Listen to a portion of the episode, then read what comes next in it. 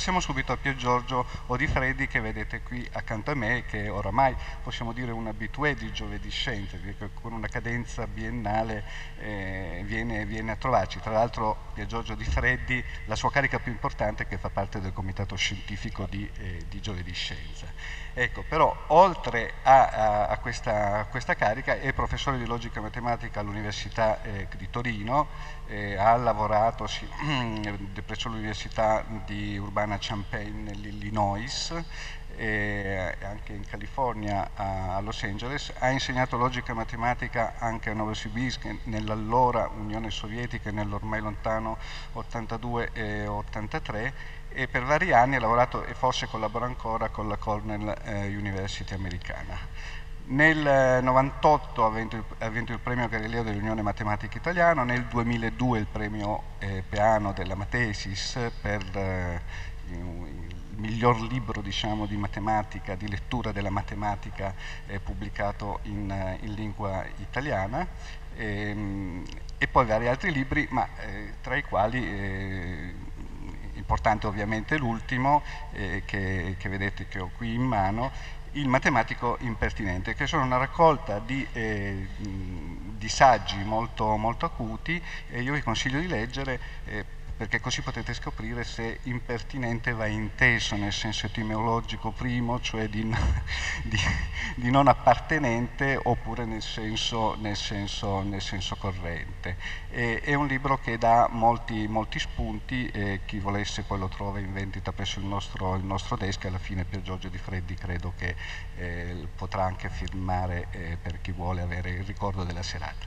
Ecco, il tema della serata è scacco alla, alla, alla regina, quindi prendiamo in considerazione gli scacchi dal punto di vista geometrico euclideo e non, cioè sulla scacchiera che è uno spazio, uno spazio ecco, per allacciarci all'ultima conferenza che è finito perché a 64, a 54, a 64 caselle eh, succedono delle cose molto strane, possono esserci una serie di strategie, di mosse che, possono, che tendenzialmente sono, eh, sono infinite. Però ci sono altre considerazioni più interessanti da fare su questo spazio e sulla, e sulla geometria e sulle strategie del, del, giocatore di scacchi e le lascio fare ovviamente al nostro ospite di questa sera. Grazie e a te la parola.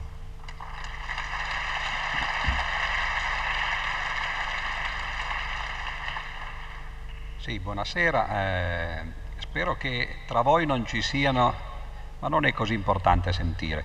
Eh, eh, importante pensare, anzi chi parla dà fastidio no? a, a, chi pensa. Eh, dicevo, spero che stasera eh, non ci siano qui degli scacchisti, anche se uno c'era, ma spero che se ne sia andato. Eh, spero che non ci siano matematici, anche se qualcuno l'ho visto, anche se di specie degradata, ho visto degli informatici che sono una sottospecie, no? eh, diciamo così, dei matematici, no? eh, una degenerazione no? del, della cosa. Eh, perché in realtà, eh, sì, io è vero, un, ero un matematico, eh, scacchista proprio no, e quindi eh, quello che dirò degli scacchi eh, è naturalmente la visione di un matematico, di un ex matematico eh, della scacchiera e dei pezzi. Non aspettatevi, eh, quindi se qualcuno è venuto no, per sentire di scacchi, eh, ecco, faccio una partita con se stesso a, a memoria, no, come eh, succede in certi romanzi. Dunque, eh, il motivo è presto detto perché, eh, come diceva Goethe, eh, se lo dicono i letterati tedeschi, poi soprattutto no, eh, se, se sicuramente è vero, eh, i matematici, Goethe diceva, sono come i francesi, non, dite, non, chiedete a me per quale motivo lui facesse questo paragone, ma diceva, eh, matematici sono come i francesi perché non appena dite loro qualche cosa, loro lo traducono nella loro lingua e subito questa cosa appare diversa. Ecco che eh, in effetti questa sera faremo così, eh, certo guarderemo la scacchiera, guarderemo i pezzi, ma non nel modo in cui eh, li guardano gli scacchisti, bensì eh, nel modo in cui li guardano quei pervertiti dei matematici. Ma eh, per cominciare vediamo un filmato.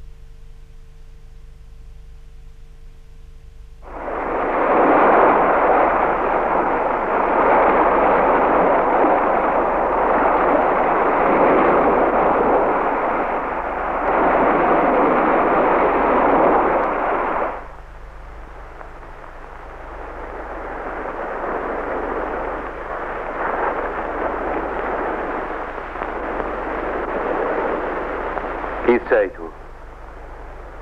Sono la morte. Sei venuta a prendermi? È già da molto che ti cammino a fianco. Me ne ero accorto. Sei pronto? Il mio spirito lo è, non il mio corpo.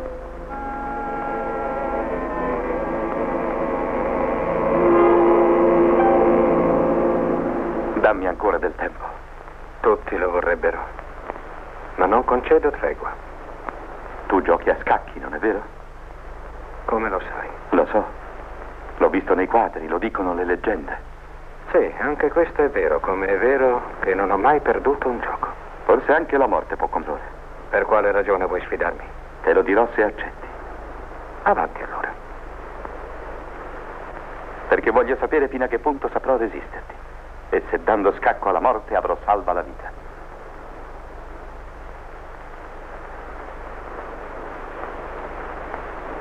Ti tocca il nero. Si addice alla morte, non credi? Ecco, questi erano due famosi giocatori, uno un po' pallido, eh, come avete notato, eh, che era, era, una in realtà perché era la morte, no? eh, e l'altro invece era il cavaliere. Ora, si potrebbero trattare gli scacchi se eh, si volesse farlo no? in questo modo, cioè in maniera metaforica.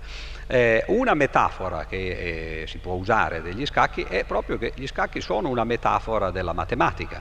Perché eh, se ci pensate un momentino, eh, dunque anzitutto, eh, ah, non ho detto questo ma lo sto per dire, cioè non c'è bisogno questa sera che voi sappiate giocare a scacchi, perché in realtà eh, basta che conosciate perlomeno i pezzi e che sappiate eh, come si muovono. Però anche se non sapete giocare a scacchi, sicuramente sapete che eh, le partite si svolgono partendo da una situazione iniziale che è fissa, ce n'è una sola, poi continuando seguendo le regole per l'appunto del gioco e finendo con quello che si chiama lo scacco matto, questo perlomeno è eh, il, la speranza di, di, uno dei giocatori, no? di fare scacco matto, si può anche finire naturalmente in parità o in patta. Ecco, eh, in che senso questa è una metafora anzitutto della matematica? Beh, la situazione iniziale, la posizione iniziale è, è il punto di partenza che i matematici hanno quando eh, fanno il loro lavoro, eh, non ne hanno uno solo, ne hanno hanno eh, un certo numero finito, che comunque è ristretto, no? e quelli sono gli assiomi da cui si parte. Poi i matematici fanno esattamente come gli scacchisti, cioè continuano eh, seguendo le regole che nel caso del loro gioco sono le regole della logica, di cui abbiamo parlato l'ultima volta che eh, sono stato qui insieme a voi, e naturalmente il punto finale, cioè quello che sarebbe l'analogo dello scacco matto, è quello che eh, i matematici chiamano un teorema.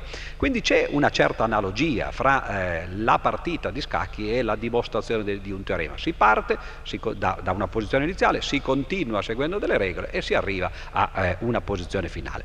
Ora voi direte, certo, insomma, se così co- continua tutta la serata no, sarà una cosa no, di alta profondità e invece, e invece no, eh, incominciamo a entrare, eh, non dico nel vivo, perché tra l'altro appunto subito dopo aver visto la morte sarebbe eh, inappropriato, bensì eh, a guardare a ciò che succede quando si gioca. Dunque, eh, tanto per cominciare bisogna avere una scacchiera e allora meditiamo un momentino sulla scacchiera, tanto per eh, cominciare appunto. Poi dopo ci metteremo i pezzi e faremo qualche cosa anche con i pezzi. Dunque la scacchiera, come voi sapete, è fatta di eh, caselle, ce ne sono 8 per 8, quindi 64 eh, caselle.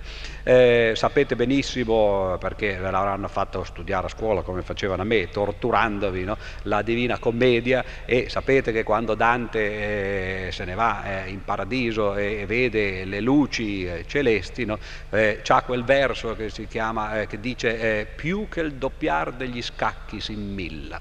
Eh, un verso che naturalmente si capisce poco, no? non si sa che cosa significhi questo immillarsi, no? diventare mille, però conoscete tutti e quindi taglio corto su queste cose perché voglio dirvi cose che invece non conoscete e che non avreste mai sospettato no? che si potevano dire sugli scacchi, cioè sapete tutti la storia che, che sta all'origine del, del, gioco degli scacchi, di questo signore che inventa il gioco, poi va dal visir o dal principe o da chi era e gli chiede come ricompensa eh, di avere un granello di, di riso o di grano sulla prima scacchiera, due eh, sulla seconda 4 sulla terza e così via, no? continuando a raddoppiare. E naturalmente il, il padrone dice subito di sì perché sembra una cosa abbastanza naturale e invece eh, poiché eh, ovviamente il numero che si ottiene in questo modo sommando 1 più 2 più 4 eccetera è una progressione che tutti voi sapete fare geometrica viene 2 alla 64 meno 1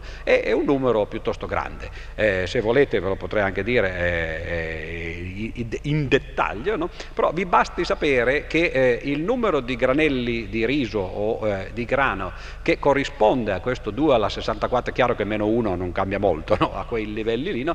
è più o meno quello che, se, che, quello che ci vorrebbe per ricoprire l'intera superficie terrestre, compresi gli oceani, indipendentemente dal fatto che poi se il riso si bagna non è più buono, due volte nella sua interezza. Quindi questo vi dà un'idea no? di che cosa sia questa crescita esponenziale, questa esplosione esponenziale. Bastano 64 passi, 64 raddoppi per arrivare a cifre eh, così astronomiche. E questo è qualcosa che fin dagli inizi gli scacchi hanno suggerito. Infatti c'è questa leggenda che è collegata eh, aritmeticamente con la scacchiera. Eh, meno noto invece è il fatto che eh, la scacchiera ha anche una geometria. Ora, eh, prima di vedere alcune figure, eh, pensate un momentino nella vostra testa alla scacchiera, cioè avete di fronte a voi eh, questa eh, scacchiera 8x8 e naturalmente eh, è una scacchiera che i fisici eh, chiamerebbero quantizzata, cioè le distanze più piccole che si possono percorrere sono per l'appunto dei salti di una casella. No? Ora se voi contate la distanza che c'è fra due, due vertici, eh, del, per esempio tra, tra, la lunghezza di uno dei lati della, della, scacchiera, ho appena detto è fatta di otto caselle, quindi sono otto passi. No?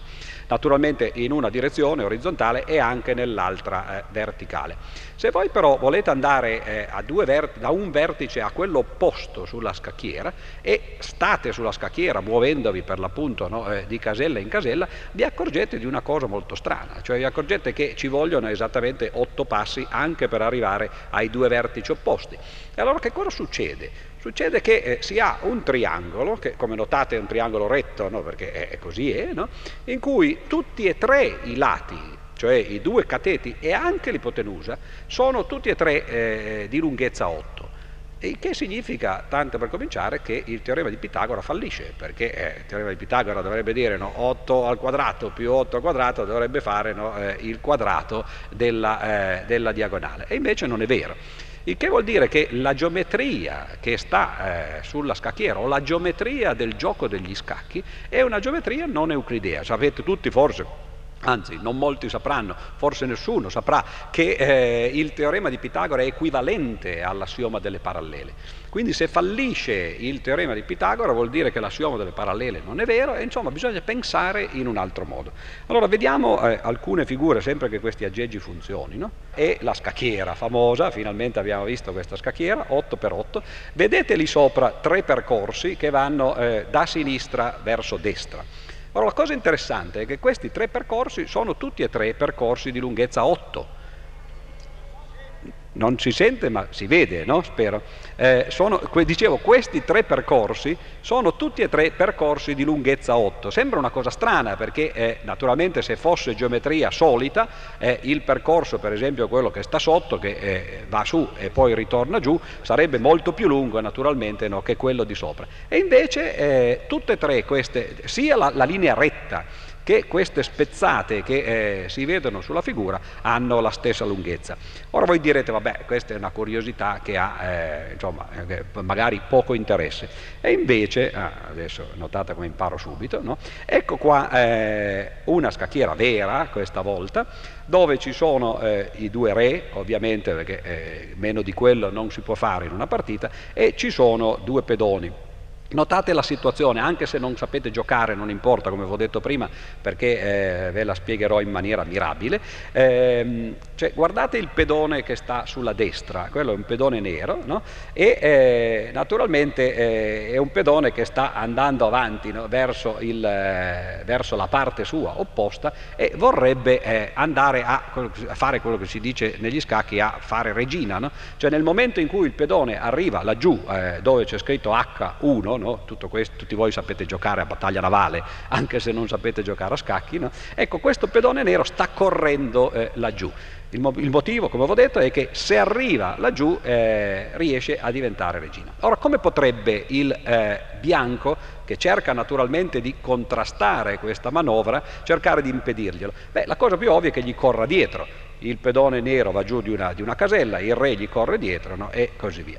Però naturalmente se fa così, quando il pedone nero è arrivato giù al fondo, il re ancora non l'ha preso, perché eh, ovviamente il re va una casella, eh, in una casella esattamente come il pedone, e guardate cosa succede laggiù, maledizione, no? eh, sulla sinistra, c'è il re nero che in due passi può andare a mangiare il pedone bianco. Naturalmente nel momento in cui il re nero ha mangiato il pedone bianco, la partita è finita perché il nero avrebbe un re e una regina no? e, e, e la cosa è persa.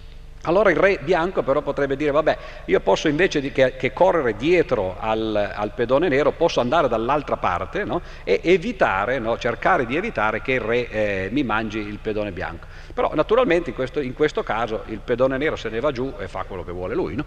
E allora cosa si può fare? Beh, questa è una cosa molto interessante, perché questa sembra una posizione completamente disperata, ma grazie a quello che avevo detto poco fa, cioè il fatto che la geometria eh, della scacchiera non sia una geometria euclidea, bensì questa strana geometria eh, appunto eh, tipica degli scacchi, ecco che il re bianco invece di correre dietro al pedone nero direttamente, oppure invece di andare semplicemente a sinistra per andare a cercare di salvare il salvabile, cioè il pedone bianco, può semplicemente scendere in diagonale. E scendendo in diagonale, tra l'altro, non si allontana né da una parte né dall'altra, perché come avete visto prima, vedete eh, in questo caso, eh, ah già, di là, ecco, vedete la, la, la, posizione, l'ultima spezzata così, no? ha la stessa lunghezza che ha per l'appunto una linea diritta. E questo è un famoso esempio per l'appunto di una partita, ai ai ai, qui sto facendo troppe cose, ecco, è un famoso esempio di una partita effettivamente giocata no? in cui il bianco si può salvare e si può salvare soltanto perché la geometria della scacchiera è diversa da quella solita. Allora, sulla scacchiera io eh, non direi altro se non facendovi notare, prima di eh, passare al, al, resto, che eh, la scacchiera è un ricoprimento di una parte del piano che è fatta di quadrati. Ora, eh, ci sono soltanto tre tipi di poligoni regolari che eh, possono ricoprire il piano eh, con, con, tasselli come quello. Sono uno il quadrato che eh, lo vedete lì, l'altro il triangolo equilatero e l'altro invece l'esagono.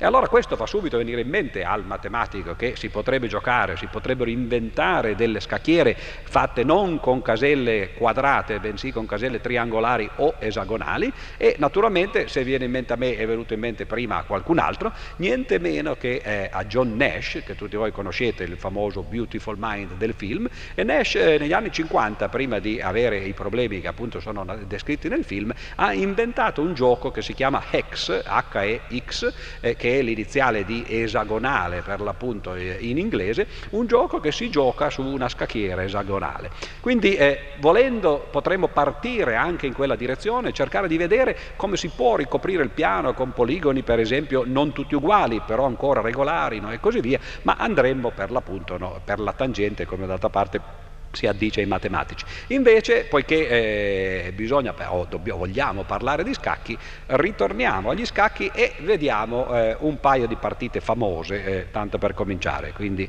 due filmatini.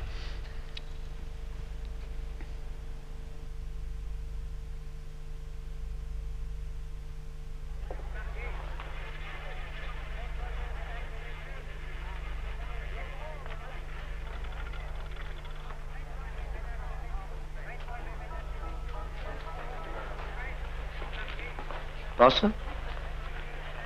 I due corrieri uccisi, brutta storia, vero? Possono accontentarsi, ieri erano solo due impiegati tedeschi, oggi li chiamano già eroi. Voi siete troppo cinico, Ricky, se mi perdonate l'ardire. Vi perdono. Grazie. Berreste un bicchiere con me? No. Ah già, dimenticavo che non bevete, allora ne berrò un altro io. Mi disprezzate, vero? Se mi occupassi di voi, forse vi disprezzerei. E perché? non vi piace il genere di affari che io tratto. Ma pensate quanti poveri profughi marcirebbero in questa città se io non l'aiutassi. Non è poi così sporco. Mi chiedono dei visti di partenza e io cerco la maniera... Per denaro, Ugart. Per denaro. Il prezzo che chiede il prefetto di polizia, pochi possono pagarlo. Io chiedo solo la metà. Sono forse un parassita. Io non ce l'ho con i parassiti, ce l'ho con gli strozzini. Bene, Rick, da stasera la faccio finita con questo mestiere. Finalmente me ne vado da Casablanca. Chi avete corrotto? Renault o voi stesso? Me stesso. Io faccio i prezzi più ragionevoli. Ecco, Rick. Sapete che cos'è? Qualche cosa che non si vede troppo spesso. Lettere di transito firmate dal generale Vega. Non possono essere annullate o messe in dubbio. Un momento. Stasera le venderò per una somma che non mi sarei mai sognato di chiedere. E poi addio Casablanca. Lo sapete che ho molti amici a Casablanca e tuttavia, appunto perché mi disprezzate, voi siete il solo di cui mi fido. Volete conservarle per me? Molto tempo? Forse un'ora, forse un po' di più. Le riprenderete prima della chiusura. Oh, non temete per questo, su via, conservatevele. Grazie, sapevo che potevo contarci.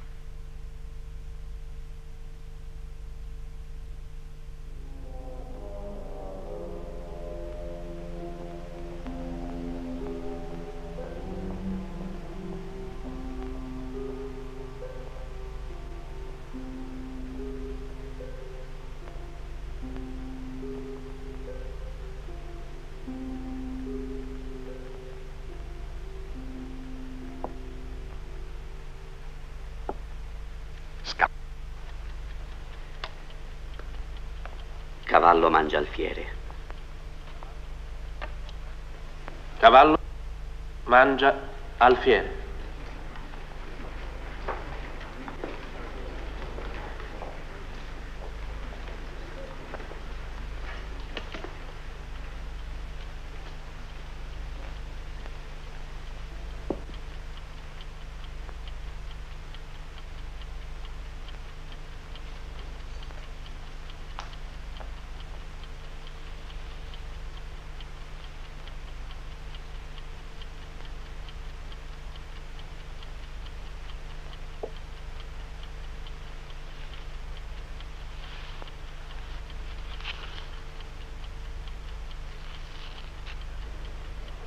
Re in A2. Re in A2.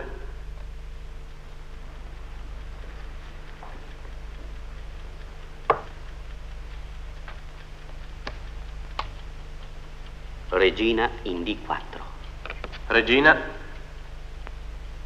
in D4.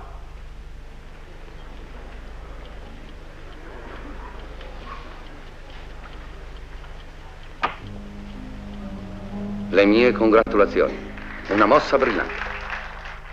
Ecco, questi erano due famosissimi film, uno Casablanca naturalmente, l'altro 007 dalla Russia con amore. Eh, forse eh, molti di voi, cioè, sicuramente avrete visti tutti i film, ma molti si saranno dimenticati che c'erano eh, queste scene. E a questo proposito mi viene in mente un aneddoto, eh, aprirò una parentesi. No? Eh, vi ricordo che eh, negli anni 50, non mi ricordo nel senso di aver letto, no? benché negli anni 50 già ci fossi, ma eh, facevo altro all'epoca, no?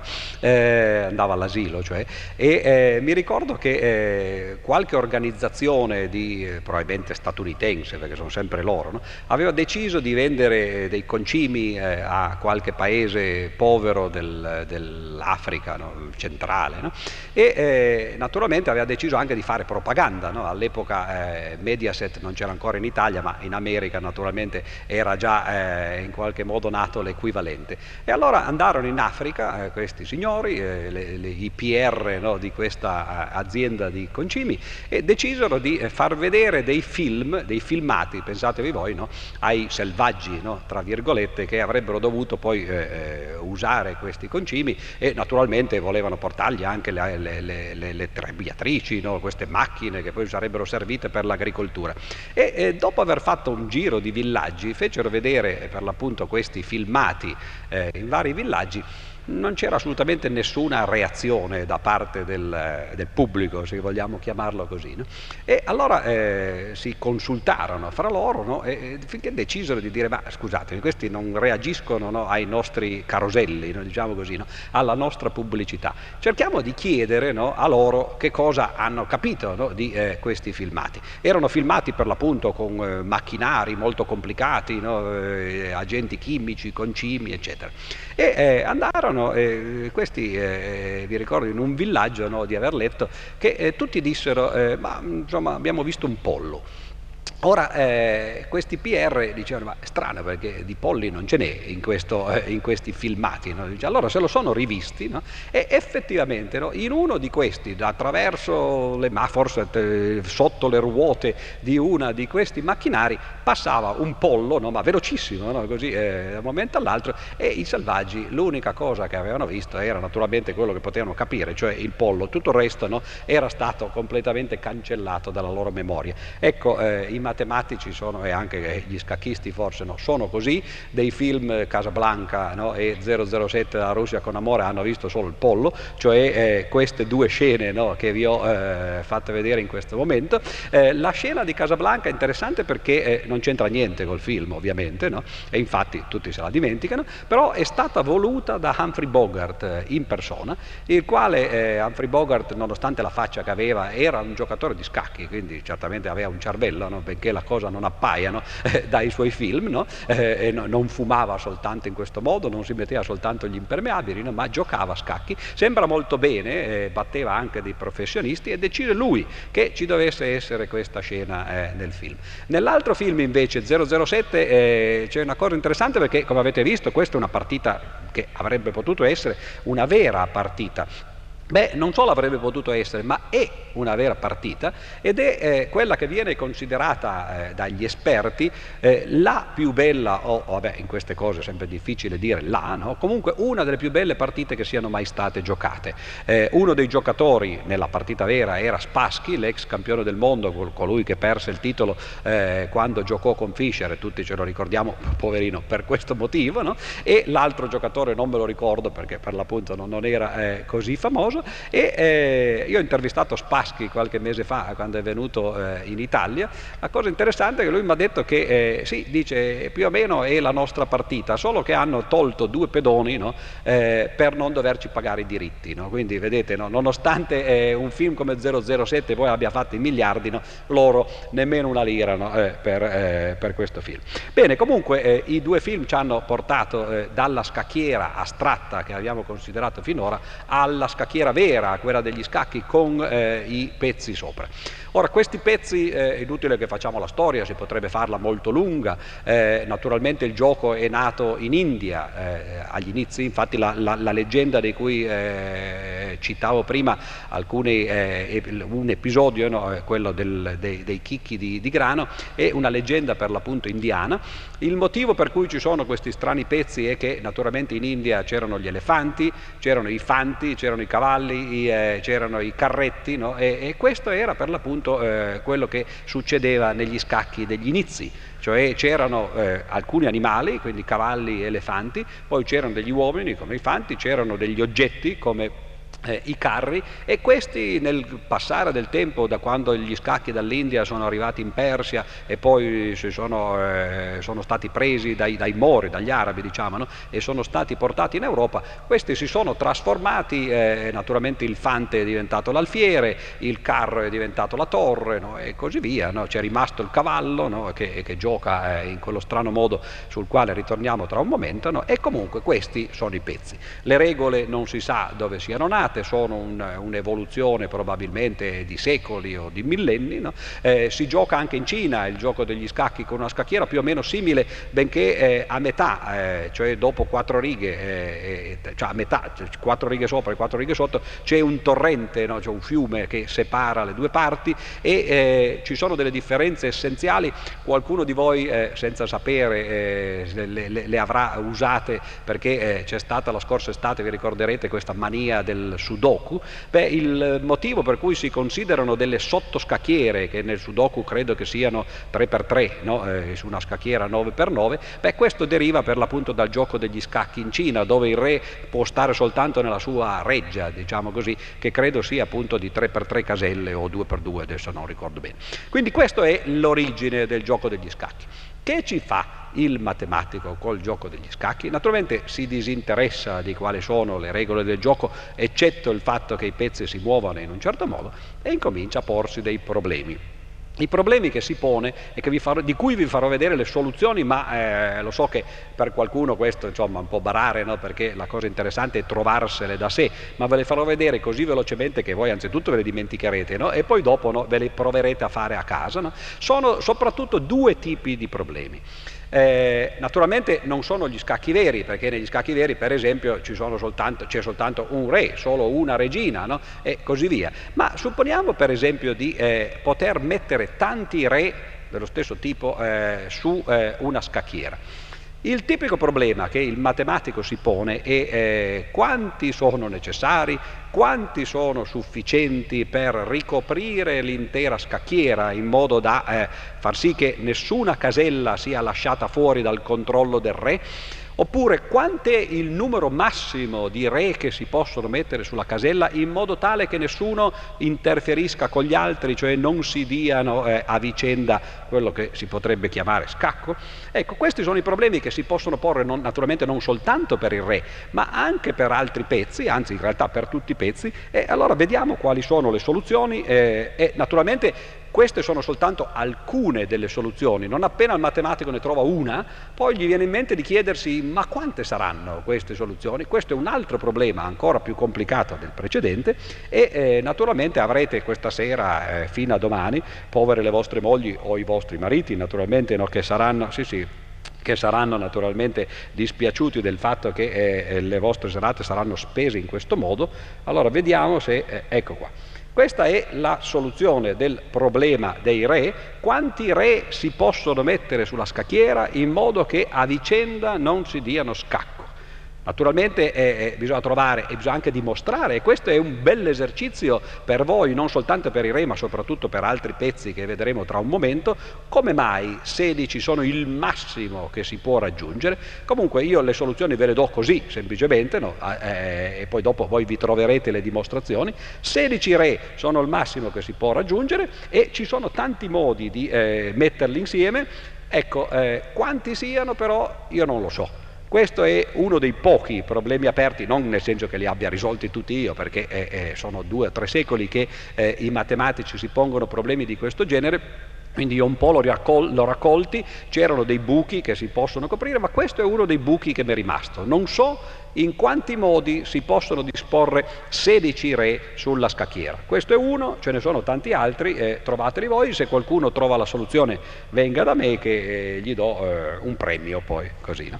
Però 16 re sono il massimo che si può fare.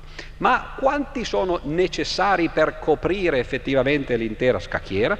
Beh, ecco, questa è eh, la soluzione. 9 re sono necessari e sufficienti, cioè meno di 9 non si riesce con meno di 9 a coprire l'intera scacchiera e con 9 eh, invece si riesce. Notate che necessario e sufficiente, questo richiede due dimostrazioni, una appunto per la necessità, l'altra per eh, la sufficienza e eh, sembra insomma un buon problema. Ora col re non è eh, particolarmente difficile, ma con altri eh, pezzi, come vedremo tra un momento, eh, la cosa diventa più divertente. Ma c'è un secondo tipo di problema, oltre al numero massimo e al numero necessario e sufficiente di pezzi che si possono mettere sulla scacchiera, e il problema è come si fa a percorrere per esempio l'intera scacchiera passando una volta e una volta sola sulle caselle della scacchiera? Questo è un problema ben noto ai matematici e agli informatici, si chiama eh, trovare un cammino hamiltoniano che eh, l, nel grafo eh, che la scacchiera diventa quando si colleghino le caselle fra di loro attraverso le mosse dei pezzi. Ora, questo è uno dei modi in cui, anzi ce ne sono due come vedete, no? notate quello eh, a sinistra per esempio, no? che è un percorso chiuso in cui non si va mai in diagonale e quello a destra invece eh, in cui volendo no, si possono fare per l'appunto eh, dei ghirigori di eh, questo genere. Questi sono percorsi chiusi nel senso che si parte da un punto, si fa tutto il giro della scacchiera e si ritorna nello stesso punto, ma volendo si possono fare anche dei percorsi aperti, anzi in realtà il problema bello per un matematico è quello di dire ma eh, io voglio partire da una casella qualunque e voglio arrivare in una casella qualunque, me le fisso io a priori, il partenza e l'arrivo, e voglio però percorrere la scacchiera, come vedete, no? eh, usando, passando in, in, ciascun punto, in ciascuna casella, una volta, una volta sola.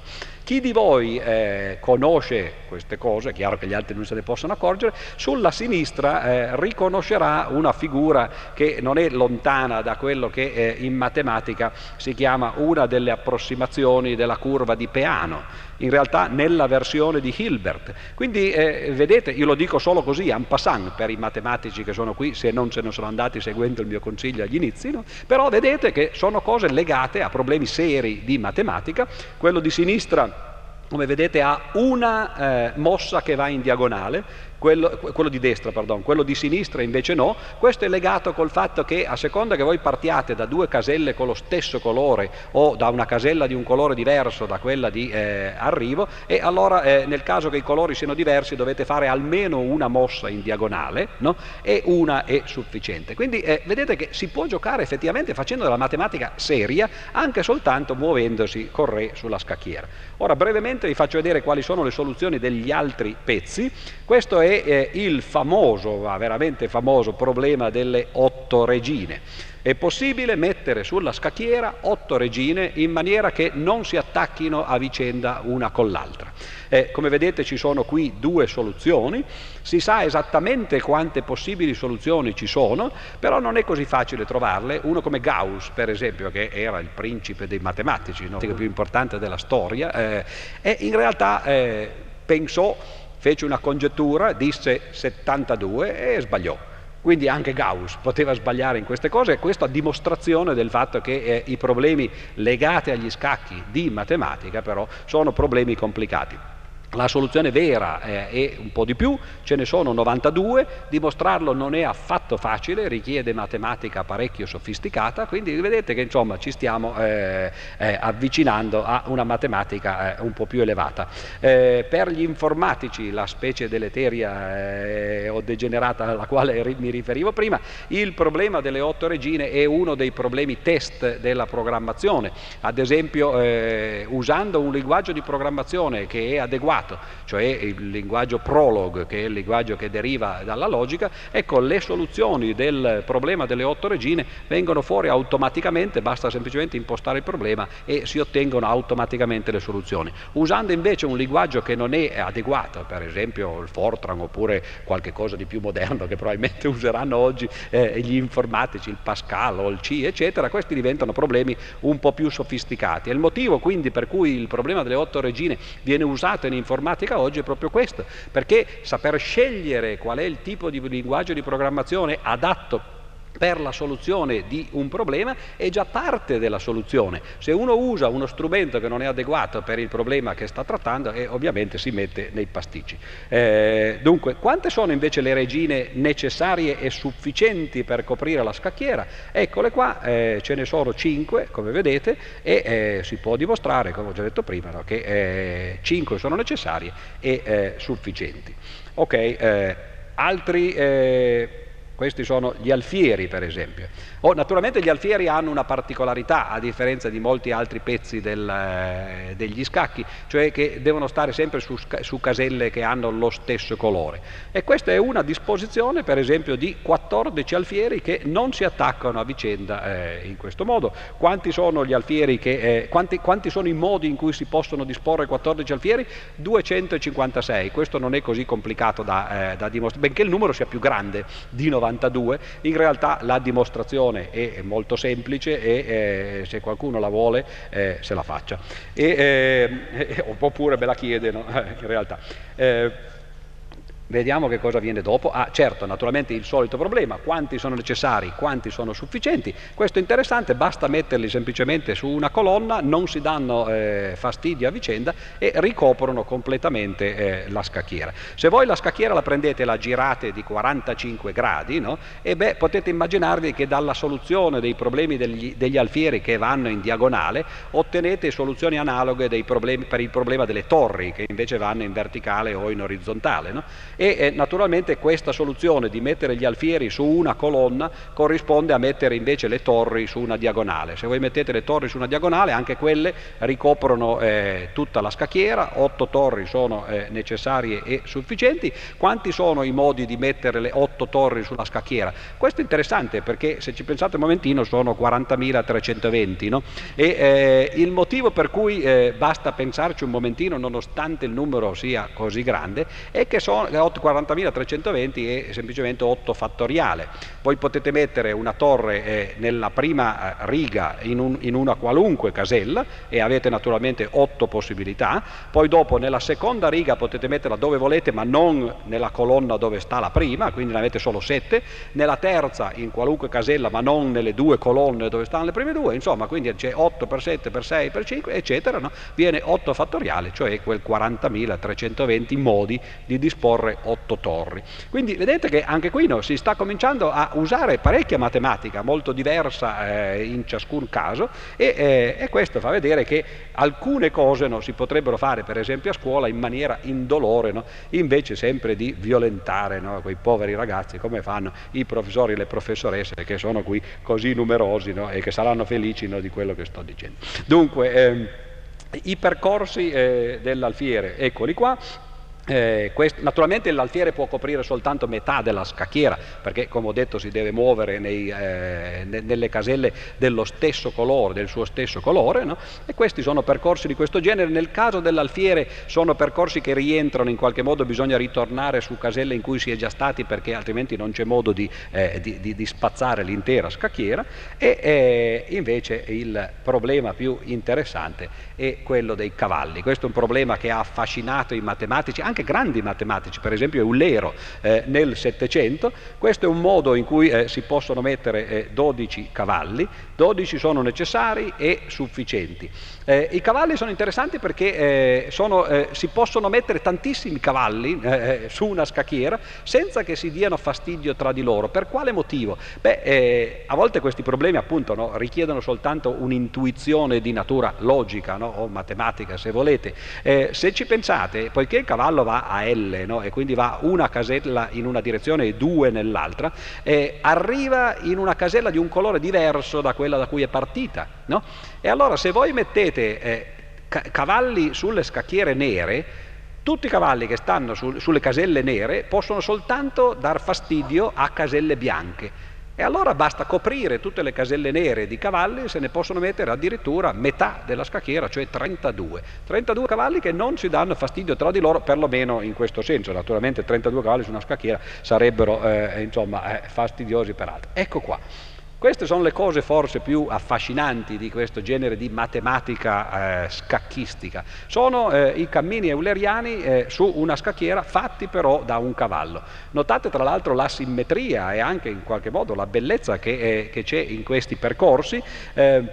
Se volete questa sera, come dicevo prima, appunto, no, eh, tornare a casa e provare a farne qualcuno, non sono così difficili da ottenere. Per esempio, prendete la scacchiera 8x8, la dividete in due parti, cioè eh, un quadrato centrale 4x4 e poi una cornice fuori 8x2, no? e eh, se voi partite da una qualunque casella e cominciate ad andare sempre nella stessa direzione, per esempio mantenendovi sul bordo fino a quando potete e non entrando mai nel, nel quadrato piccolo 4x4 centrale, a meno che proprio non sia necessario perché non potreste più andare avanti, e poi se centrate però riuscendo subito, una volta che avete coperto tutto il bordo, entrate dentro il quadrato e coprite quello, ecco con questo cenno, diciamo così, con questo aiuto dovreste essere in grado di eh, riuscire a fare, notate che questo è esattamente quello che succede nel percorso a sinistra, vedete che si sta sempre sul bordo e poi ad un certo punto si entra e quando si entra si rimane dentro il quadrato no? e si fanno eh, queste cose.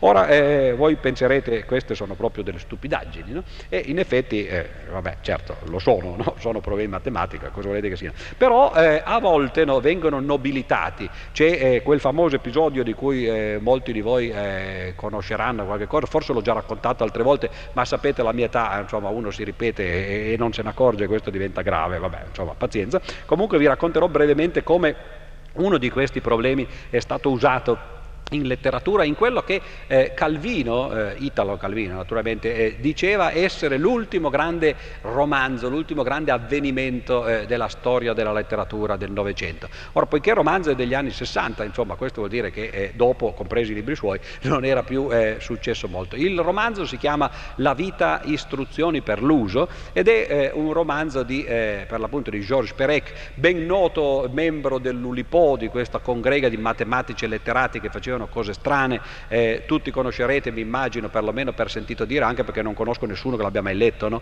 tutti ne parlano, ma ovviamente non sono cose che si leggono e in questo, se posso fare una parentesi, Borges era molto più furbo, invece di scriverli questi libri li recensiva semplicemente, no? uno faceva una recensione di un paio di pagine no? e la cosa finiva lì, invece no, Perec eh, li, insomma, li, scriveva, vabbè, era fatto così, e uno di questi libri che ha scritto si chiamava eh, La scomparsa, la disparition, e eh, quando uscì naturalmente tutti gli, eh, i critici letterari erano estasiati dalla bellezza della lingua di questo romanzo, una nuova lingua sembrava che Perec avesse scoperto e dopo qualche settimana Perec fece una conferenza stampa e chiese a questi critici letterari, dice ma vi siete accorti che cos'è scomparso? Tra l'altro notate che il romanzo racconta della scomparsa di qualche cosa, quindi insomma in qualche modo no, eh, ci si sarebbe dovuto accorgere. Ma sapete come sono i critici letterari, fortunatamente oggi non c'è Bianucci qua vicino a me che ha cominciato come critico letterario, anche se poi è salito oltre no, facendo il, eh, l'astrofilo no, e poi il tutto scienze. Ebbene, i critici letterari dicono no, non ci siamo accorti di cosa è scomparso. Beh, nella scomparsa, nella disparizione, era scomparsa la lettera E. Ora, eh, non è così facile scrivere un intero romanzo, non è nemmeno facile scrivere una eh, pagina di eh, parole in cui non ci siano le E, perché eh, le E in italiano eh, sono molto frequenti no? e, e, così via, no? anche perché eh, il verbo essere eh, usa spesso la E, no? insomma, quindi vedete che eh, non è facile. Beh, però se ci provate fate un po' di giri, così, e Perec fece esattamente questo. Eh, naturalmente poiché eh, insomma, per poter scrivere un romanzo uno deve entrare in queste cose. Quello che lui fece fu prendere un dizionario, cancellare le parole che, che avevano una E, naturalmente molte di queste parole erano utili, perché certo che se uno cancella tutte le parole con la E gli rimane poco, no? eh, in certe lingue, compreso eh, l'italiano, e allora quindi usare eh, sinonimi, parafrasi, eh, insomma, per parlare di queste cose. Insomma, per farla breve, dopo tre anni di questo lavoro per scrivere il romanzo, alla fine Perec la E se la era persa, e quindi quando andava a cena con gli amici continuava a parlare senza E Torino. E gli amici glielo dissero, gli disse guarda George che eh, tu la E te la sei persa, no? E allora lui scrisse un romanzo che si chiama Le Revenant, eh, forma arcaica no, in cui ci sono soltanto le, e in quel romanzo lì ci sono solo E, no? di modo che eh, alla fine ha pareggiato il conto no? e, e, e, la cosa è finita lì. Il secondo romanzo naturalmente è molto più, più noioso perché eh, usare solo parole con la E, insomma, bisogna fare i salti mortali, mentre invece usare solo quelle senza la E, insomma, si può fare eh, in maniera migliore. Eh, cosa c'entra questo con la vita e istruzione per l'uso? Niente, però le ha scritti per EC ed era una bella storia. Però la vita e istruzione per l'uso invece, qui la cosa sta diventando lunga quindi poso questo, eh, La vita istruzione per l'uso è un romanzo molto strano, eh, qualcuno di voi l'ha già sentito insomma quindi mi scuso, no? eh, tra l'altro l'ho già detto anche questo, no? tra l'altro come vedete no? Eh, questo è, una, è, un metalzheimer in cui uno non si ricorda nemmeno di aver detto che non si ricorda le cose eccetera, ma ehm, eh, Cosa c'è in questo romanzo? C'è il sogno di chiunque, eh, come credo molti di voi eh, fortunati, no? che non vivono nelle ville isolati, no? come fanno i ricchi, no? eccetera, e che vivono invece nei condomini. Eh, I condomini ci sono i condomini, naturalmente che sono cose diverse, e i condomini sono eh, quelle persone che incrociate negli ascensori, per le scale, di cui vi chiedete ma questi che faranno durante la vita, eccetera, oppure questo deve essere quello che urla eh, la sera, però non si sente bene cosa dice. È, molto frustrante, no? Eh, soprattutto se uno ha un minimo di curiosità che è la molla della scienza, quindi naturalmente no, se uno ce l'ha, eh, ce l'ha sempre. No? E, eh, io per esempio racconto appunto che eh, quando feci trasloco qualche anno fa, ormai tanti anni fa, e andai a abitare in un nuovo condominio, passai ore e ore no, al, alla finestra per cercare di vedere i movimenti della casa, vedere entrare signorine pettinate, uscire le, le, stesse signorine dopo poco spettinate, interessante, uno dice che fanno, eh, quindi prevedere vedere come fa gli scienziati no, fare previsioni no, sul futuro, quindi capire dove sarebbe stato poi il divorzio, no, eccetera, e a volte centrarlo anche. Però poi eh, insomma uno deve sempre immaginarsene queste robe. Ora sì che uno si può comprare la canna di bambù, mettere lo specchietto e poi guardare, però insomma non è che si vede bene, poi devono essere in quella camera lì, se stanno nelle altre camere non si vede. Oppure eh, si possono, questo ve lo dico per vostro uso e consumo perché è, è utile, no? eh, per esempio se voi usate un bicchiere, no? prendete un bicchiere qualunque di quelli normali, no? cioè così, Duraflex o Duralex, Sedlex, e, eh, e, posate la parte aperta contro il muro e ci mettete l'orecchio lì, quello funziona abbastanza bene, eh, nel senso che amplifica le cose, ma, no, voi ridete, ma tanto poi stasera so che eh, certamente eh, non, non, farete i problemi, ma ma andrete a sentire. No? Eh, se volete fare meglio, naturalmente potete andare in farmacia, vi comprate uno stetoscopio no? e, poi, eh, e, questo, e, questo, funziona perfettamente no? anche sul pavimento, più difficile sul soffitto, ma insomma vabbè. Allora, cosa fece Perec, no? che aveva appunto questo sogno di capire no? cosa succede? Lui si prese, poiché scrive il romanzo lui, no? si prese un condominio e lo scoperchiò era un condominio 10 per 10 no? e allora decise di mettere dentro questo condominio eh, personaggi, azioni combinati in vari modi. Non vi dico come li combinò perché la cosa è complicata e mi porterebbe lontano dal mio argomento che ho lasciato qualche minuto fa e che non credo tornerà più ormai, no? che erano gli scacchi. No? E, eh, eh, invece però una volta che ha messo, ha, disp- ha disposto questi, eh, queste combinazioni di personaggi azioni dentro il condominio 10 per 10 cioè 10 camere su 10 eh, piani, e beh, certo che dopo tutto questo sforzo non poteva raccontare il, il, il romanzo partendo dall'ultimo piano e poi venendo al penultimo, no, eccetera. E allora fece una cosa di questo genere, decise di considerare il condominio come una scacchiera 10x10, quindi non 8x8 ma 10x10. Notate che non è un caso che siano 8x8 e 10x10, cioè con i numeri pari queste cose funzionano meglio no? e con i numeri dispari è più complicato. No?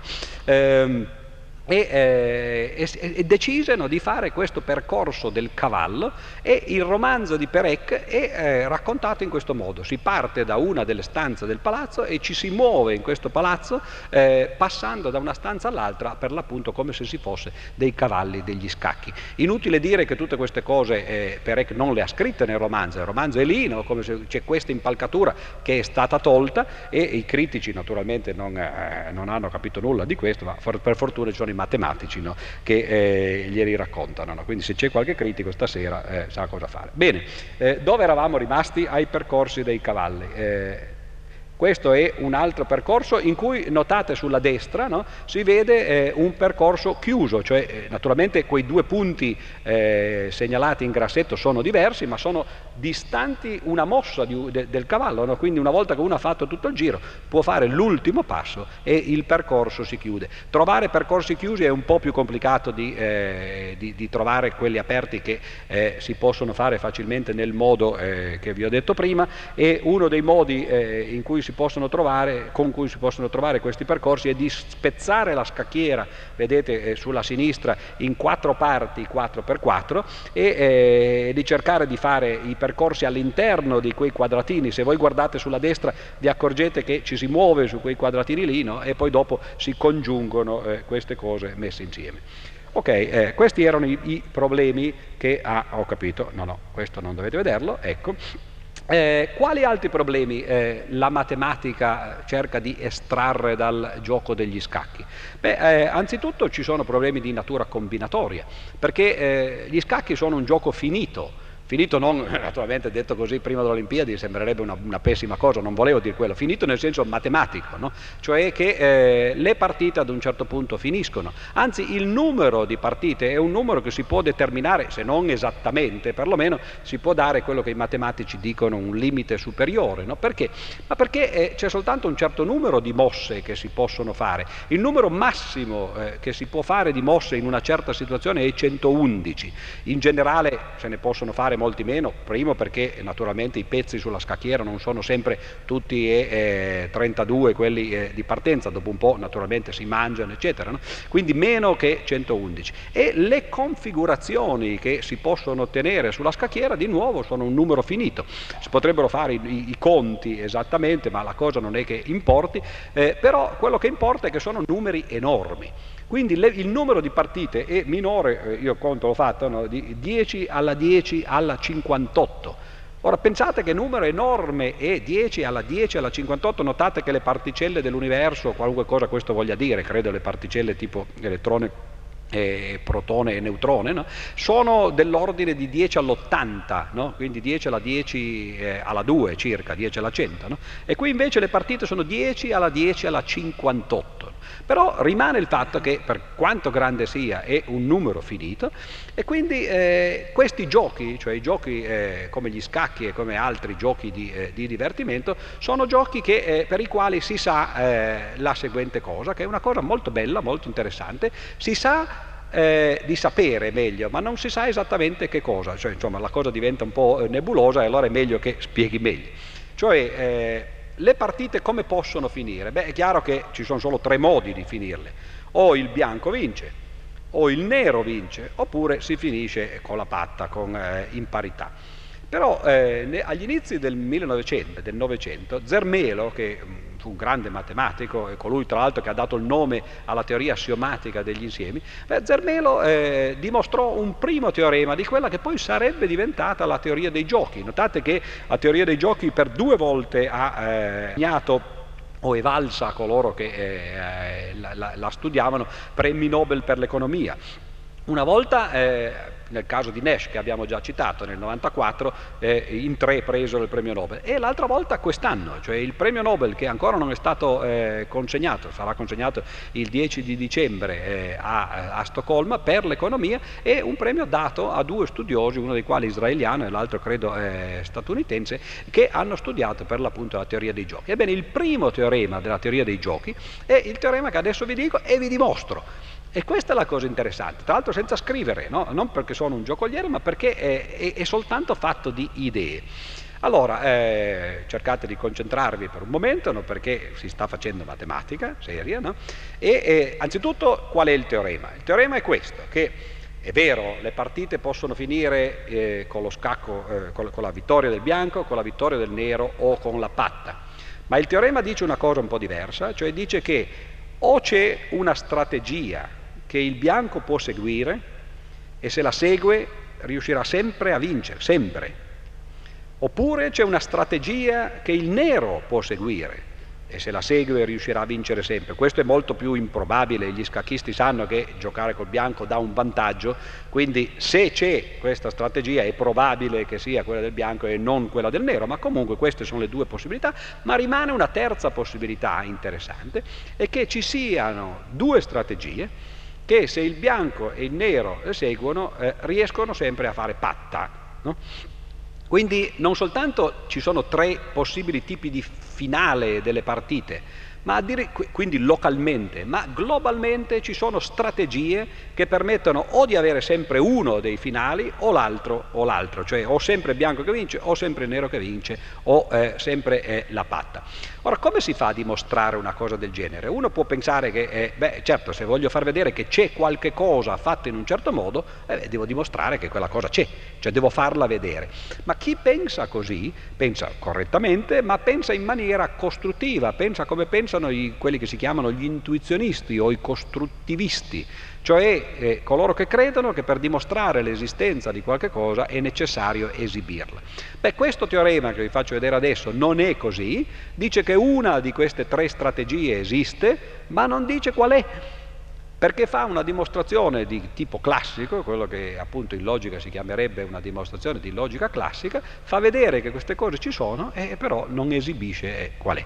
Ora, parentesi, la cosa non è così strana. Hilbert, eh, che ho già citato prima nel caso del percorso eh, del, della torre no, eh, o del re, eh, diceva, faceva sempre come esempio di eh, teorema classico non costruttivo quello che sto per dire, cioè il fatto che io so che in questa sala c'è uno tra voi o una no, che ha il maggior numero di capelli Ora questo è ovvio, no? Perché eh, nessuno di noi ha un numero infinito di capelli, molti ce l'hanno zero, ma nessuno ce l'ha infinito, no? E allora è chiaro che se il numero non è infinito, voi siete un, un numero finito di spettatori, credo, no? benché non veda la fine della stanza, ma insomma posso immaginare che non ci sono infiniti eh, eh, spettatori questa sera, allora se c'è un numero finito di spettatori, ciascuno ha un numero finito di capelli, li mettiamo in ordine e chiaramente uno di questi, no? avrà, o magari più di uno, avrà il numero massimo. Beh, questa è una dimostrazione, no?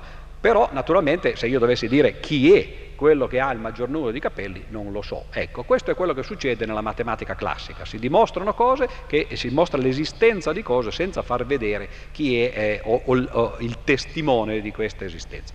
Bene, nel caso degli scacchi che cosa succede?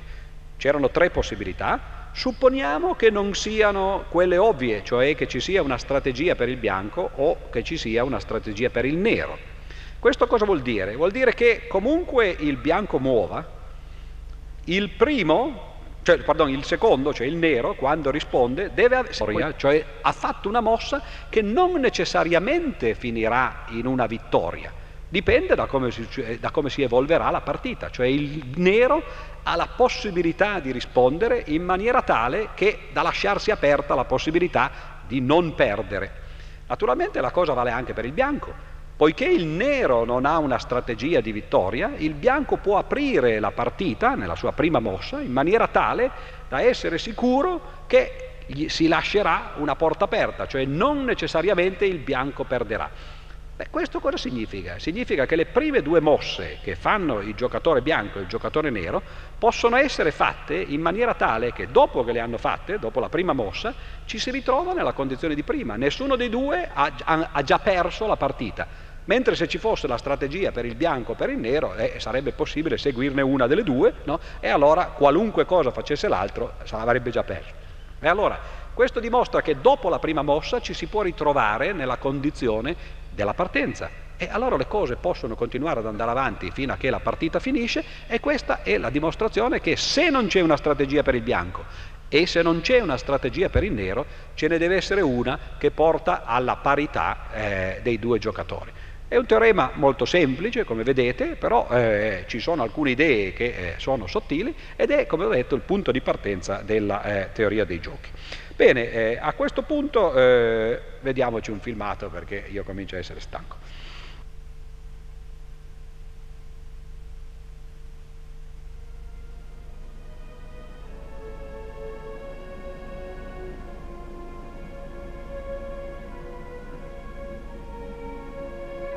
Allora, la regina mangia il pedone.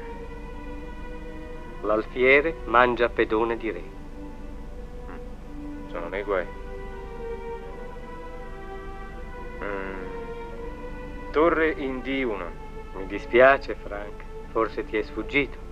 Regina in F3. Alfiere mangia regina, re mangia alfiere, scacco matto. Mm. A quanto pare hai ragione. Bravissimo. Grazie per la bellissima partita.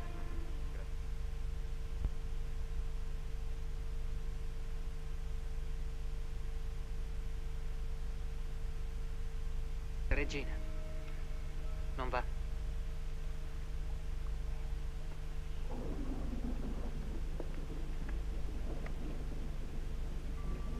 Perché ci stai fissando, Sebastian? Perché siete così diversi.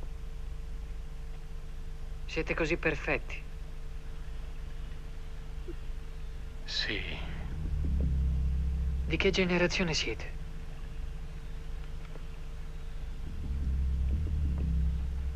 Uno, sei, quattro, uno, sette. A quest'ora? Che posso fare per te, Sebastian? Regina in alfiere 6, scacco.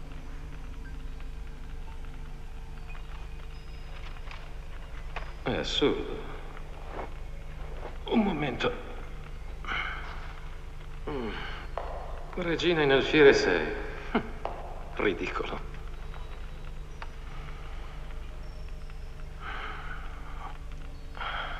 Regina in alfiere 6. Mm. cavallo prende la regina.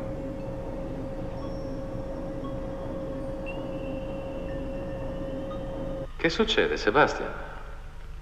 Che ti passa per la mente? Alfiere in re 7, scacco. Alfiere in re 7, scacco matto. Un colpo di genio, Sebastian? O forse una cattiva digestione? eh? Discutiamone. Vieni su da me, Sebastian.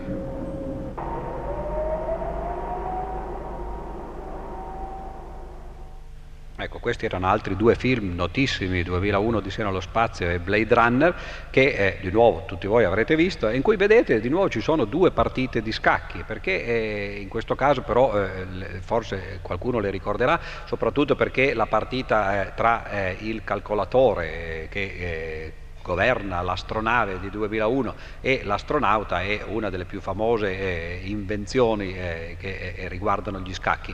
Eh, tra l'altro notate che anche Kubrick, eh, il regista del film, era un, un gioca- un bravo giocatore di scacchi, lui usava gli scacchi addirittura per eh, capire i suoi attori, cioè sembra che lui eh, insomma, quando era sul set del film giocasse con gli attori no, per cercare di capire la loro psicologia no, e, e farli giocare poi eh, al meglio. Naturalmente Blade Runner è eh, il film per eccellenza eh, del sogno dell'intelligenza artificiale. 2001 è l'intelligenza artificiale in cui il computer rimane computer, semplicemente però sviluppa eh, una sua intelligenza che, intelligenza che poi alla fine è superiore o perlomeno pari a quella dell'uomo e della donna naturalmente, si parla di uomo no, eh, in astratto. Invece Blade Runner va addirittura oltre, è il sogno eh, della realizzazione degli androidi o delle androidi, cioè di eh, organismi quasi, di, di macchine che siano così simili all'uomo da essere addirittura indistinguibili. È un po' l'analogo del test di Turing per chi eh, conosce per l'appunto eh, la cosa,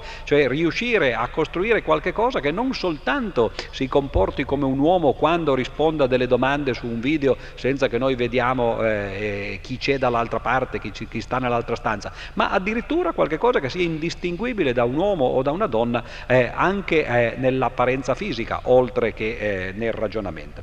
E beh, naturalmente gli scacchi, eh, siamo partiti con una metafora eh, matematica, ma gli scacchi sono stati il banco di prova dell'intelligenza artificiale, non soltanto nel momento in cui è arrivato il computer, ma addirittura già eh, dall'antichità o perlomeno da qualche secolo fa. Ci fu nel Settecento un famoso eh, giocatore di scacchi eh, che eh, era portato in giro per l'Europa, eh, era una macchina che si muoveva naturalmente in maniera meccanica, nessuno dubita- dubitava che fosse qualcosa di umano, anzi lì si dubitava del contrario, questa macchina giocava a scacchi, era la, la- la macchina del barone von Kempelen e eh, giocava a scacchi piuttosto bene, quindi eh, insomma si dubitava che dentro la macchina ci fosse nascosto eh, un uomo, magari un ragazzo no, piccolino, e che fosse lui a dirigere la cosa. In realtà eh, ci fu anche chi diede una dimostrazione di come funzionava la macchina. La cosa interessante è che tutti voi conoscete chi ha dato questa dimostrazione, anche se forse non l'avete mai letta, benché lui abbia scritto poi un libricino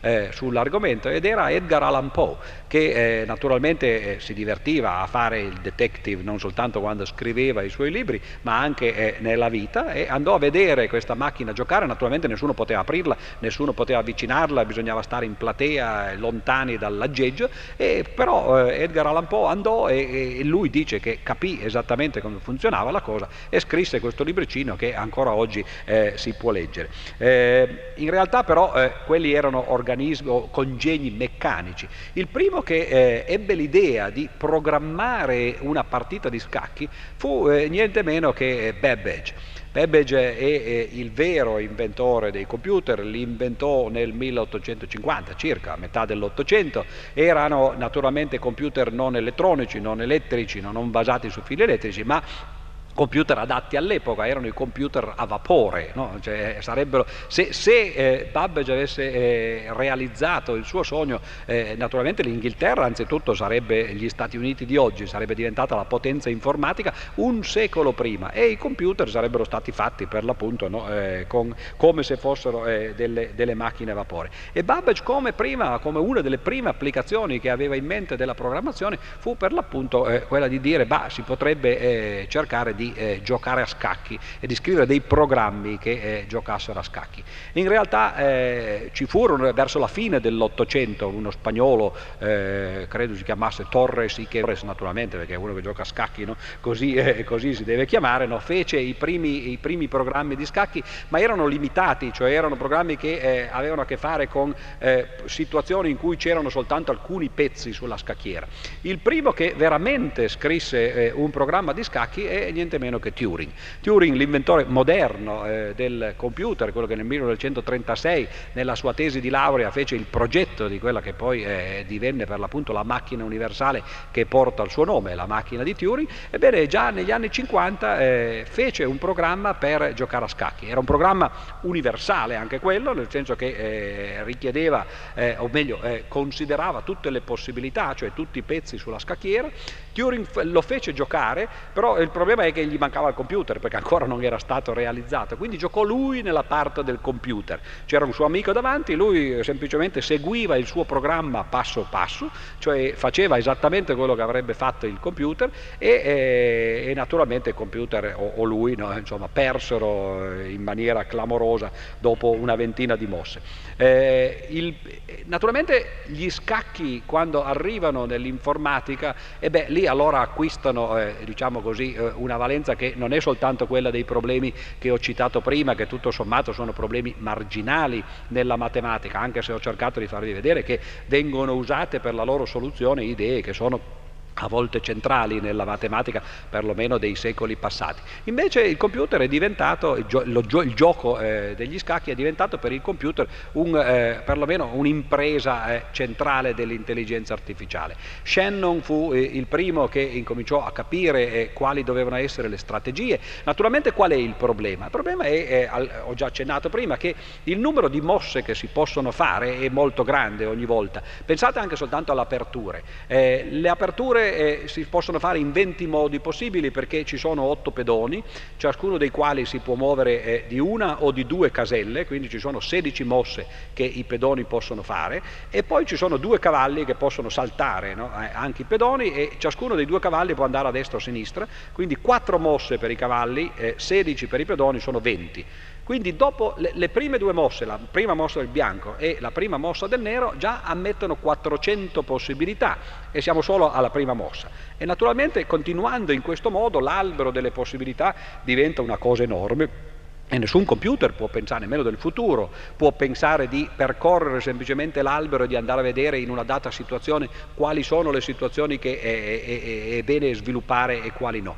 Quindi quello che Shannon capì fu eh, quello che in gergo si chiama il pruning dell'albero, cioè tagliare i rami, cioè cercare di riuscire in qualche modo a restringersi soltanto ad alcune parti di questo albero eh, che ha tutte le, le, le finite ma eh, molto grandi possibilità eh, del gioco degli scacchi. Quindi Shannon lo fece, lo fece anche per la dama naturalmente e lì le cose divennero veramente eh, di, di, alta levatura.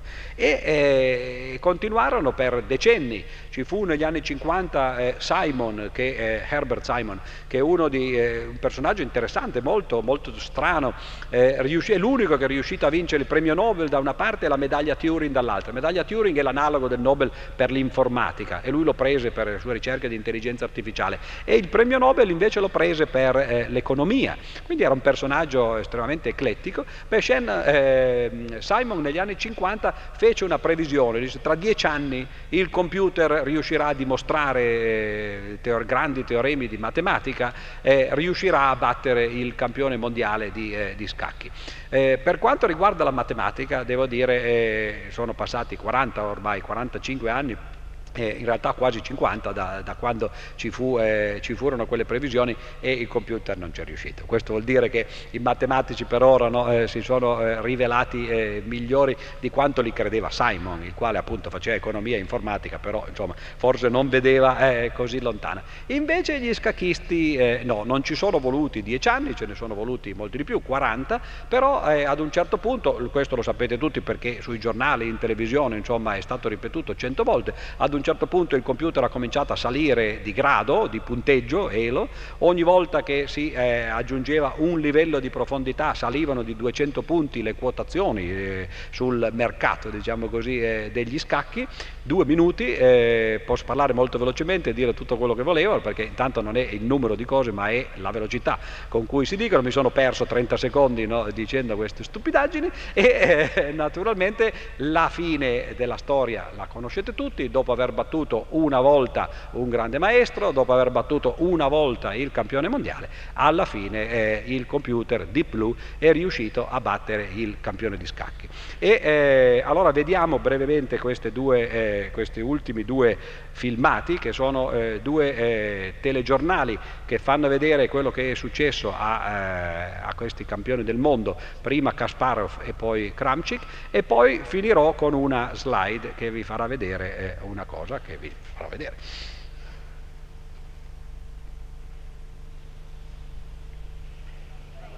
Il migliore giocatore di scacchi di tutti i tempi ha detto basta. Garry Kasparov si è ritirato dalle competizioni e lo ha fatto alla sua maniera, dopo aver vinto il più importante torneo del mondo a Linares in Spagna, ininfluente ai fini del risultato la sconfitta finale contro il bulgaro Topalov. Ma non ero io, ha spiegato Garry. Sapevo che stavo giocando la mia ultima partita, l'emozione era troppa.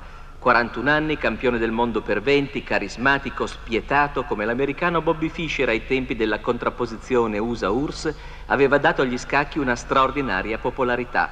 Senza più avversari tra gli umani, li aveva cercati tra i computer, quelli super naturalmente, capaci di miliardi di operazioni al secondo. Nel 1996 sconfisse Deep Blue, gioiello IBM, per 4 a 2. L'anno successivo, contro una versione migliorata, perse con un margine minimo. E tale fu l'impressione che le azioni IBM fecero un balzo in avanti in borsa. Nel futuro di Kasparov, oltre al riposo impossibile nella vita di un professionista della scacchiera, ci sono i libri e la politica, ed ha sempre impegnato in campo democratico contro Putin, che definisce un dittatore. Nel futuro degli scacchi, un altro come lui per ora non c'è. È finita in parità l'ultima sfida scacchistica tra l'uomo russo Vladimir Kramnik e il computer Deep Fritz, versione migliorata del più diffuso programma di gioco in commercio. Nulla più di una conferma, il punto di svolta risale infatti a cinque anni fa, quando il più forte giocatore di tutti i tempi, Garry Kasparov, anche lui russo, fu sconfitto da Deep Blue, un supercomputer appositamente progettato dall'IBM e poi destinato a scopi militari. Su quella sfida resta qualche sospetto, Kasparov potrebbe aver avuto interesse a non giocare al massimo, ma fu allora che si capì quanto avanti i programmatori si fossero spinti nel campo dell'intelligenza artificiale, perché Deep Blue e oggi Deep Fritz non si limitano a calcolare milioni di mosse al secondo, sono anche in grado di valutarle in base a principi generali, sanno modificare il proprio comportamento, imparano dagli errori. Insomma, la forza bruta del loro chip può trasformarsi in sottigliezza, i confini tra il calcolo e il pensiero diventano sempre più labili. E questo, naturalmente, non è un concetto limitato al mondo ristretto degli scacchi. Quindi naturalmente il computer oggi è, è, arrivato a dei livelli che nessuno di noi e nemmeno nessuno di loro, degli scacchisti professionisti, eh, può eh, raggiungere, quindi eh, non c'è più speranza perché eh, ovviamente eh, l'intelligenza del computer perlomeno in questo eh, ambito è, è diventata migliore di quella dell'uomo, eppure, eppure, guardate che cosa succede questa è eh, una situazione reale no, di scacchi, guardate eh, il bianco, Notate che il bianco è messo in una posizione perfetta, cioè ha eh, questa difesa dei suoi pedoni, nessuno dei suoi pedoni si può muovere, no? però eh, in realtà eh, blocca completamente qualunque cosa che il nero possa fare, il nero può divertirsi ad andare avanti e indietro con la sua torre se vuole, può muovere il re, può muovere il suo alfiere eccetera, ma non può assolutamente attaccare il bianco. E il bianco l'unica cosa che ha da fare è muoversi eh, col suo re, passeggiare avanti e indietro, intanto c'è una difesa se non che Se un giocatore non è sufficientemente intelligente, che cosa fa? Guardate il pedone che sta in B4, eh, vedete no? come in battaglia navale, è un pedone bianco. E questo, questo, è, questo è, il problema, no? come diceva anche eh, Oscar Wilde, il problema sono le tentazioni. Si presenta una tentazione, la tentazione sta a sinistra, eh, questa è una tentazione che eh, qualcuno dovrà seguire, e eh, che cosa si può fare in questa situazione? Beh, invece di stare lì buono no? e continuare a passeggiare e avanti e indietro col suo re, il bianco può diventare eh, in qualche modo eh, avido e decidere di mangiarsi la torre. Naturalmente se lo fa è una tragedia perché così facendo apre un varco, apre una breccia nella sua difesa e poiché il nero come vedete è in vantaggio assoluto, ha torre, due torri, un alfiere di vantaggio, no? sarebbe eh, la fine. Beh, questo è esattamente quello che ha fatto Di Blu. Cioè quando gli si è posto questo problema ha fatto tutta l'analisi della situazione e tac, ha mangiato perché quello era quello che il programma gli diceva di fare. Quindi eh, questo per dire che anche in queste situazioni, anche di fronte a un campione come di blu c'è sempre speranza, insomma eh, non tutto è perduto nella battaglia tra uomini e macchine. Grazie.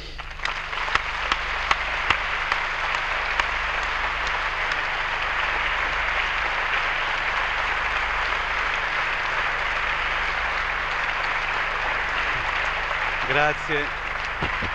Grazie a Pio Giorgio Di Freddi che ci ha confermato la veridicità del detto di Cernoffi, cioè, ma ecco, insomma, ce ne fosse bisogno, cioè che eh, la, la, vita non è sufficientemente lunga per esplorare tutte le possibilità eh, degli scacchi, ma questo è naturalmente un difetto della vita e non eh, degli scacchi. E detto questo accenderei le luci e passerei la parola a voi per le domande a Odifreddi. Prego.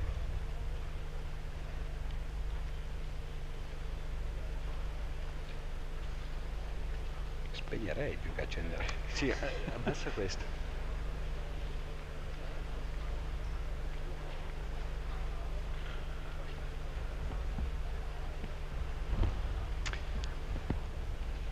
Bene, io non vedo, ecco c'è, ecco laggiù in fondo a destra,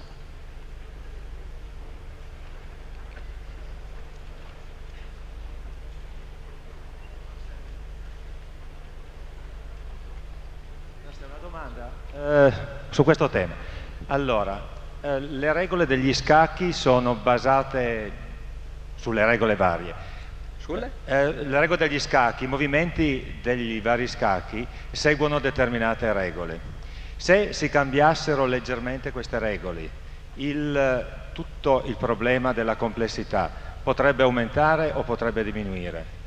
Beh, certo, quello è un metaproblema, bisogna vedere che tipo di regole si cambiano. Per esempio c'è eh, una proposta di Fisher, no? si chiama appunto Fisher Random, che eh, poiché lui, come sapete la storia di Fisher è molto affascinante, è stato in galera, beh insomma non so se è affascinante per chi la vede al di fuori, no? ma eh, insomma eh, alla fine po poiché non ha giocato per così tanto tempo, adesso Fisher si trova ovviamente nei, nei problemi perché non ha, non ha studiato per, per, decine di anni quelle che sono le aperture, ormai i giocatori giocano 20-30 mosse automaticamente perché tutto è stato studiato no? così.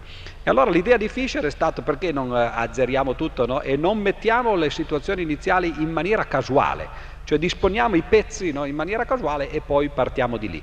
Naturalmente lui vorrebbe giocare in questo modo, no? eh, gli altri eh, ben se ne guardano dopo aver fatto tutti i suoi studi no?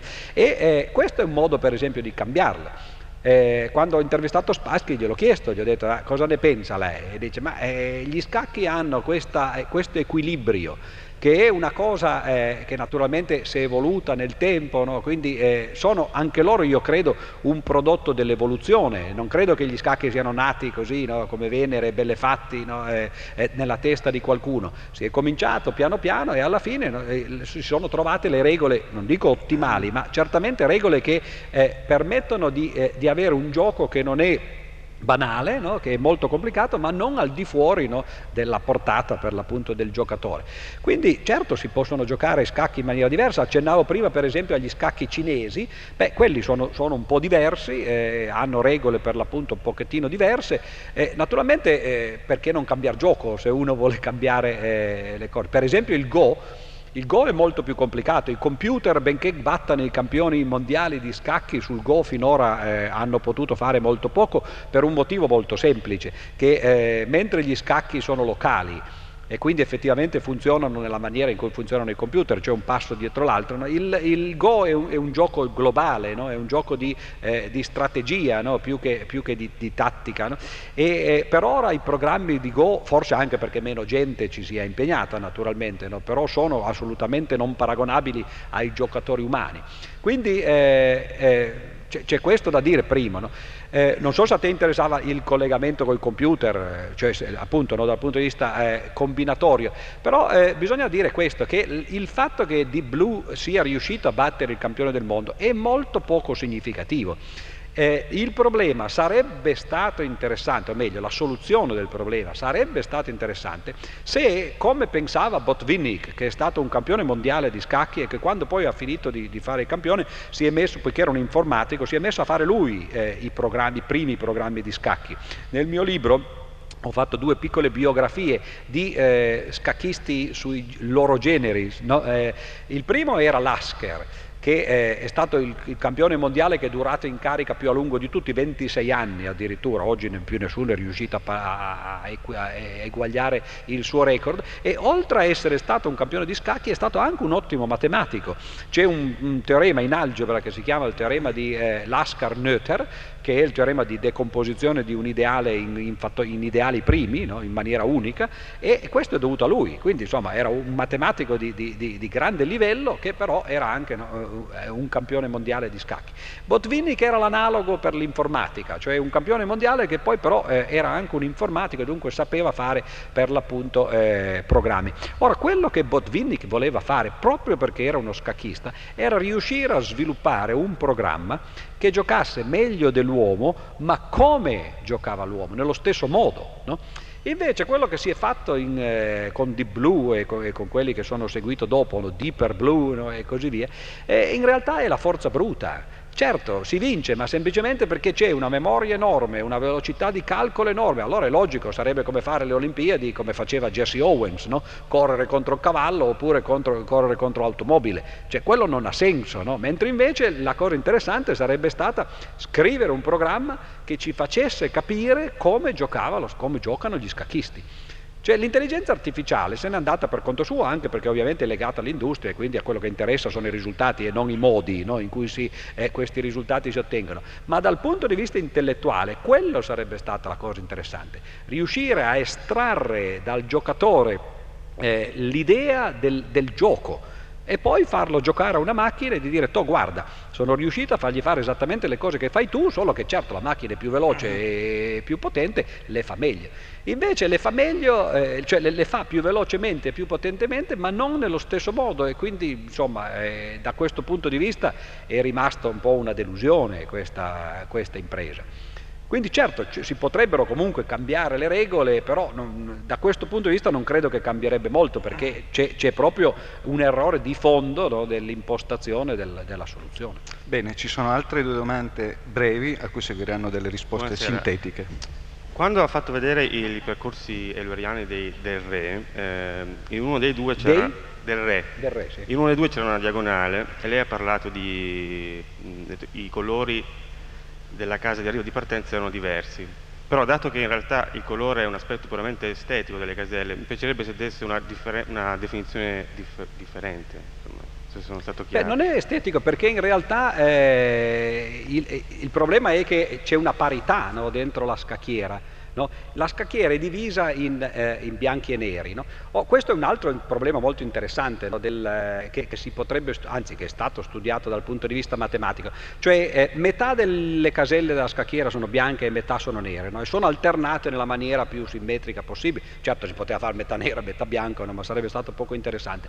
Però eh, ci sono altre proprietà di questa alternanza di bianchi e neri. Per esempio il fatto che in ogni riga e in ogni colonna c'è lo stesso numero di di caselle bianche e lo stesso numero di caselle nere. Questo è ovvio, no? perché le caselle sono messe così. Beh, eh, non si potrebbe per esempio dividere la scacchiera in una maniera tale che questa proprietà continuasse a valere, cioè ogni riga e ogni colonna hanno lo stesso numero di caselle bianche e lo stesso numero di caselle nere, ma le caselle non sono eh, disposte in questo modo. Ora questo è un problema che rientra sotto quello che si chiama eh, tassellazioni analagmatiche, no? cioè riuscire a fare tassellazioni come quelle del piano, come nella scacchiera, e colorarle no, eh, in questo modo, preservando soltanto alcune delle proprietà. No? Quindi è vero, cioè, da quel punto di vista lì, il fatto che bianco e nero sembrerebbe una cosa poco interessante, no? però c'è una struttura nel bianco e nel nero. Per esempio il fatto che eh, appunto, gli alfieri si possono muovere soltanto in certi modi e non in certi altri. Quindi c'è tutta una, una, una teoria, diciamo, una matematica che sta sotto queste cose. Naturalmente le scacchiere analagmatiche che non sono questa qui non sono mai usate cioè sono un po' strane no? e non so nemmeno che tipo di scacchi ci si potrebbe giocare sopra perché le regole degli scacchi sono molto simmetriche, in una scacchiera che ha una parte di simmetria ma non tutta no? diventerebbe un po', un po' diverso. Non so se è quello che lei voleva sapere ma insomma mm. perlomeno è qualcosa di collegato. Bene, prima dell'ultima domanda vorrei ricordare che la prossima settimana ci sarà Elena Cattaneo, de, che fu una farma, eh, di farmacologia dell'Università di Milano, che parlerà sul tema staminale, cellule della discordia, e qui si riferisce evidentemente a quelle embrionali e del passato referendum, e cellule della speranza, perché comunque eh, in Italia e nel mondo comunque si continua a ricercare in questa direzione per cercare di curare alcune malattie che al momento invece non lo sono. Prego. Buonasera, velocissimo le mosse sono forse nate come metafora della, della, vita o del ragionamento, forse sbaglio, non lo so. Sempre, la mossa del cavallo mi ha sempre molto affascinato, tanto che eh, io ho inventato così per quando parlo con i miei colleghi più giovani il paradigma del cavallo, proprio per eh, spiegare che non tutte le mosse devono essere solo lineari. Cosa ne pensa lei, professore? Penso anzitutto sulla vita e sulla morte, no? credo che lei eh, volesse questo, cioè addirittura l'espressione scacco matto deriva da shak mat, no? che vuol dire il re morto, quindi effettivamente no? era eh, una metafora altro che della vita, addirittura proprio dell'attacco eh, al re, del regicidio in qualche modo. Eh, e questo aspetto, cioè di vita e di morte, permane anche oggi, anche se noi forse lo, lo vediamo di meno perché siamo più abituati a vedere il gioco per quello che è, però Kasparov, di cui cui eh, abbiamo parlato spesso no, eh, questa sera e lo si è visto anche negli ultimi filmati, Kasparov una volta ha dichiarato per l'appunto che gli scacchi sono lo sport più violento che esista. Ora questo è interessante perché ci sono alcuni sport, no? eh, tipo il box eh, o il wrestling, eccetera, no? e ciò nonostante, credo che Kasparov lo sapesse, no? e eh, ciò nonostante lui considera eh, la violenza degli scacchi superiore. È una violenza che è insita proprio nel gioco, è una violenza psicologica ovviamente, che poi si riflette nei romanzi che sono stati scritti. Eh, non, io, stasera non ne ho parlato, però ci sono almeno tre romanzi eh, grandi sugli scacchi, sono uno quello di Zweig che si chiama La novella novella degli scacchi, l'altro quello di Nabokov che si chiama La difesa, The Losing Defense, e eh, l'ultimo quello di Maurensi, no? la variante di Lunenburg. E in tutti questi non è un caso che ci sia eh, la, pazzia del giocatore no? e eh, il legame, perlomeno in due di loro, con, col nazismo, no? addirittura, cioè col campo di concentramento, eh, la, la, variante di Lunenburg è proprio questo, cioè due giocatori che eh, si, eh, uno dei quali era una vittima, diciamo così, del, eh, dei campi di concentramento e l'altro era invece uno dei, dei eh, militari che, che, ci lavoravano e il giocatore riesce poi, la vittima diciamo così, riesce poi a stanare il, eh, il nazista che era riuscito a scappare eh, fa, ri, riproponendogli questa variante che era stata introdotta nel gioco no? e così via. Quindi c'è questo legame no, appunto e che, e che poi viene collegato non solo con la morte ma con quello che oggi nel Novecento noi perlomeno in Occidente no, eh, consideriamo come la metafora della morte, cioè il nazismo. L'altra cosa sulla non linearità, è vero, eh, il percorso del cavallo non è lineare, no? eh, ovviamente bisogna stare attenti perché quelle espressioni lì eh, in genere si usano in un altro senso, no? cioè, quindi eh, c'è, c'è, un po' il rischio no, che eh, arrivino significati eh, che, che, che, non sono loro propri, ma certo il motivo per cui il percorso del cavallo è così interessante rispetto a quelli per esempio del, del re o della regina o della torre sono, e anche dell'alfiere tutto sommato, no? che sono un po' più, eh, un po più banali, è proprio quello, perché ehm, dal punto di vista matematico eh, abbiamo detto sono cammini euleriani no, o hamiltoniani a seconda di, di, di, che cosa uno voglia, voglia vedere, no? però eh, dov'è il grafo nella scacchiera? Cioè uno vede la scacchiera no? e allora bisogna riuscire a vedere questa scacchiera come è fatta di, grafo, so, so, i nodi del grafo sono le caselle ma eh, i lati che collegano le caselle sono per l'appunto eh, le mosse possibili. No? Allora ogni volta che si risolve uno di quei problemi di percorso, no? eh, bisogna pensare alla scacchiera che apparentemente rimane uguale no? e sono semplicemente i pezzi che cambiano, come a un grafo diverso perché eh, i collegamenti che ci sono per esempio nel caso del re e della regina eh, eh, sono, sono, collegamenti in cui ogni casella è collegata con tutte quelle che gli stanno vicino, no? come negli automi di von Neumann. No? Invece nel caso degli, dei, eh, degli, alfieri è collegata soltanto con quelle che stanno in diagonale no? e eh, nel caso invece del cavallo è molto più complicata perché è collegato con, eh, in generale con otto caselle che però sono distribuite in maniera strana. E allora è questo il fatto, quello che il matematico deve fare, cioè vedere sì la casella, però eh, eh, astrarla no? e trasformarla in un grafo in cui ci sono queste relazioni e poi percorrere quel grafo lì. No? Ci dicono che dobbiamo chiudere, Bene. grazie a Pier Giorgio Di Freddi e arrivederci alla prossima settimana.